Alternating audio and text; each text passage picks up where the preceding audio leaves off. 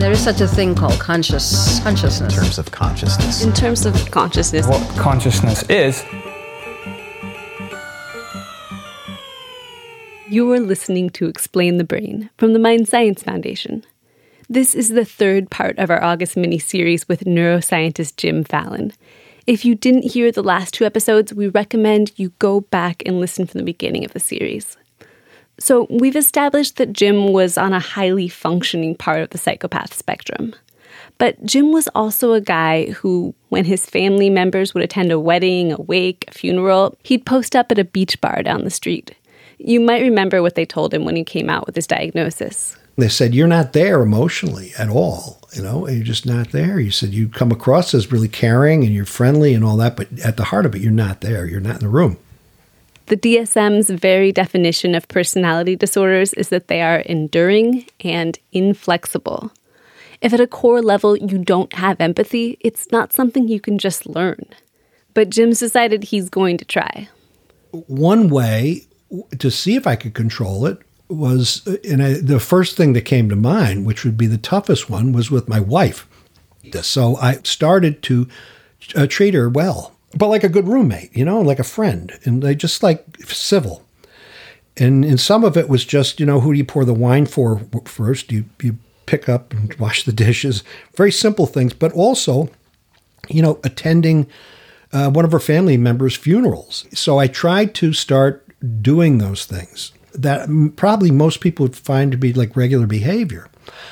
And after about two months, my, my Diane, she, she goes, well, what's come into you? I said, why? She says, well, you're really treating me well. What's going on? I said, D, I said, I got to be honest with you. I said, this is an experiment.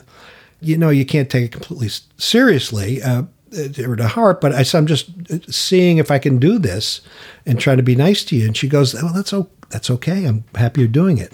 To this day, it's hard for me to believe that, but it's true. You know, it was like, well, people just want to be treated well. So was, that was kind of a surprise.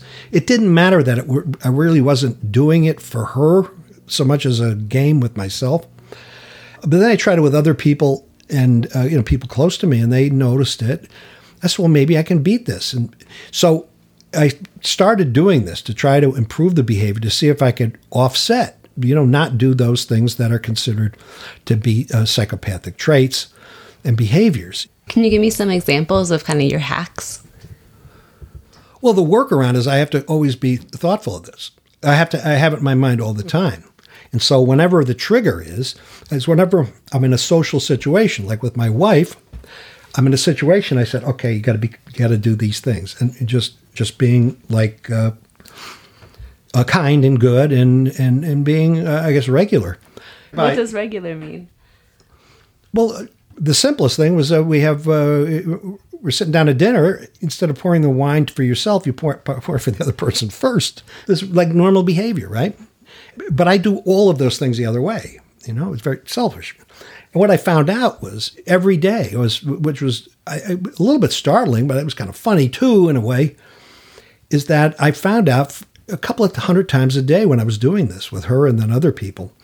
I was choosing the most selfish thing possible to do. In that, even the little teeny things like that, who gets the wine first and cleaning up, tiny things. I was I was always going with the with the other way, and they add up. And so that's was an interesting thing. The second interesting thing to me that I didn't even realize was that I started sleeping longer, and I couldn't figure it out. And and I at the end of each day, when I was engaged with her socially like this, uh, or with other people, that I was being, I was exhausted and it was slowing me down. So I wasn't so glib and fast talking and everything. I was trying to watch what I say and all of those things and watch what I was doing. And I was absolutely exhausted. And, I, and it was just, it struck me after about a, oh, four months. I said, it's really tough being a good guy.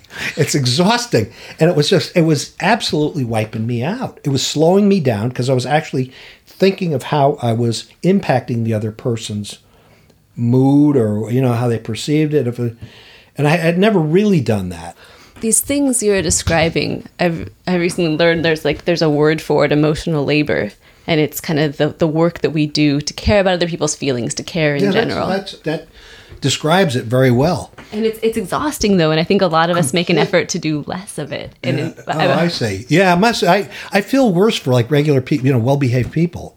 And I, you know, part of it was watching uh, people close to me who were guys my age or fathers dealing with their kids or grandkids.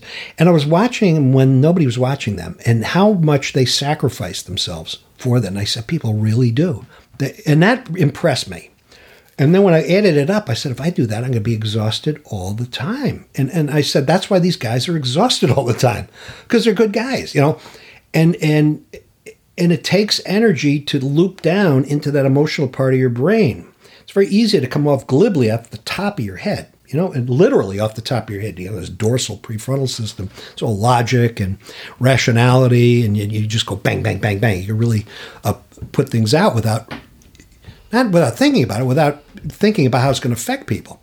If you don't have to do that extra synaptic loop or two, it, slows you down. It's exhausting. It takes a lot of energy, and of course, your brain, you know, per per ounce per pound is the most energetic part of your body. I mean, lose a, lots of energy. It's the first time I ever feel bad for like good guys or good gals. I'm talking, I say guys, I mean both genders, but it's not like they just are, they just want to do this, right? They should do it, and they're doing it ethically and morally, and because it's a good thing to do. It's not because they wouldn't want to be at the beach bar with me. You see, so uh, and you're looking at me like it's obvious, but this is not obvious to me. Well, I'm, I'm curious. What, what I'm thinking is, is I'm curious if you see any benefit to this extra work outside of an experimental exercise. Well, I, you know, I think that if um, um, if I'm nicer to the people around me, starting with my wife, but other people too. My kids would claim I've always been very nice with them and the grandkids. So there's, but my wife and I think my probably my brothers and my you know my close friends too.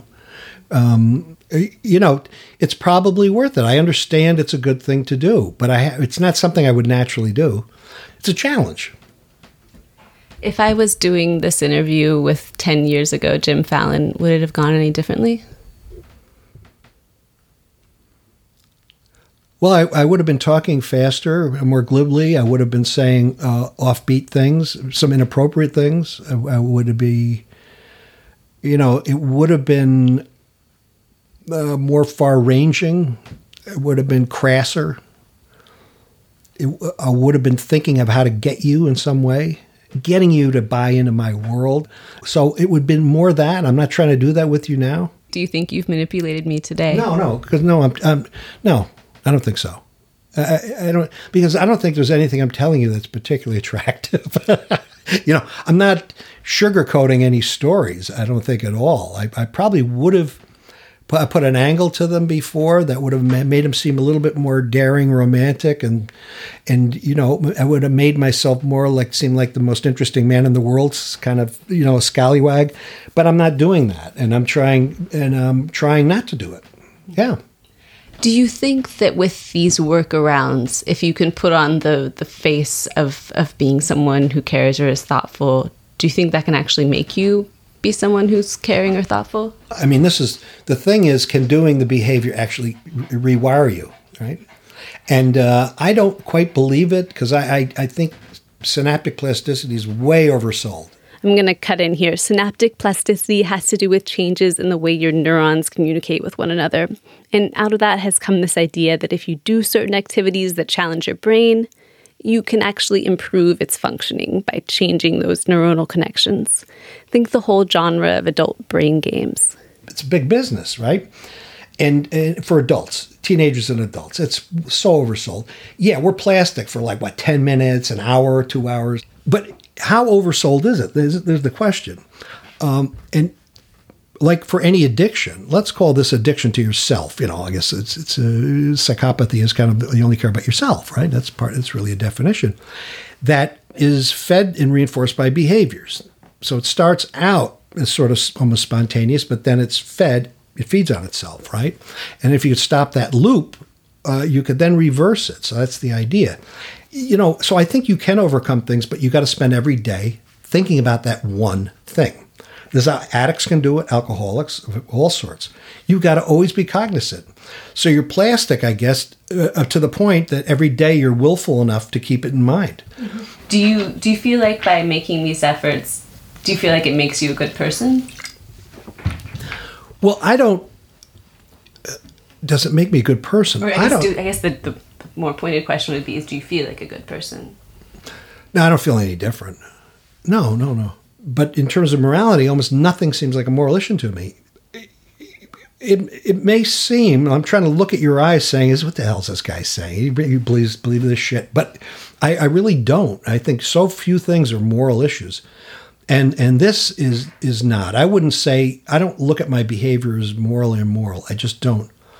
And so it may appear like I'm a good person or better. I don't. I wouldn't think of it that way. I certainly internally don't think of it that. Way. It's just part of a, a game, a part of a broader game. I, I really think about it that way. Yeah, I guess I'm I'm wondering if it's more if like the drive to beat this game or the drive to be more pleasing to the people in your life, like which one is bigger? Well, I think now it's to, is to um, to be a you know better husband, a better father, better grandfather, better friend, a better brother, a better you know all those things. Um, and I, even this morning, I woke up worried about a colleague who was having trouble with his job. I said, Jesus, this is new. That's a, probably a good sign that it's, see, it's, it's penetrating my sleep state. It's penetrating my subconscious. That's, that means it's, it may be becoming part of me. Jim feels encouraged. Maybe as an adult, he is learning real empathy. But still, he says he's doing it to beat the game. For Explain the Brain, I'm Audrey Quinn. Next week's the last part of this mini series. We're going to talk psychopaths in history and in our current government. You can learn more about Jim's story in his book, The Psychopath Inside. To learn more about the Mind Science Foundation, go to mindscience.org.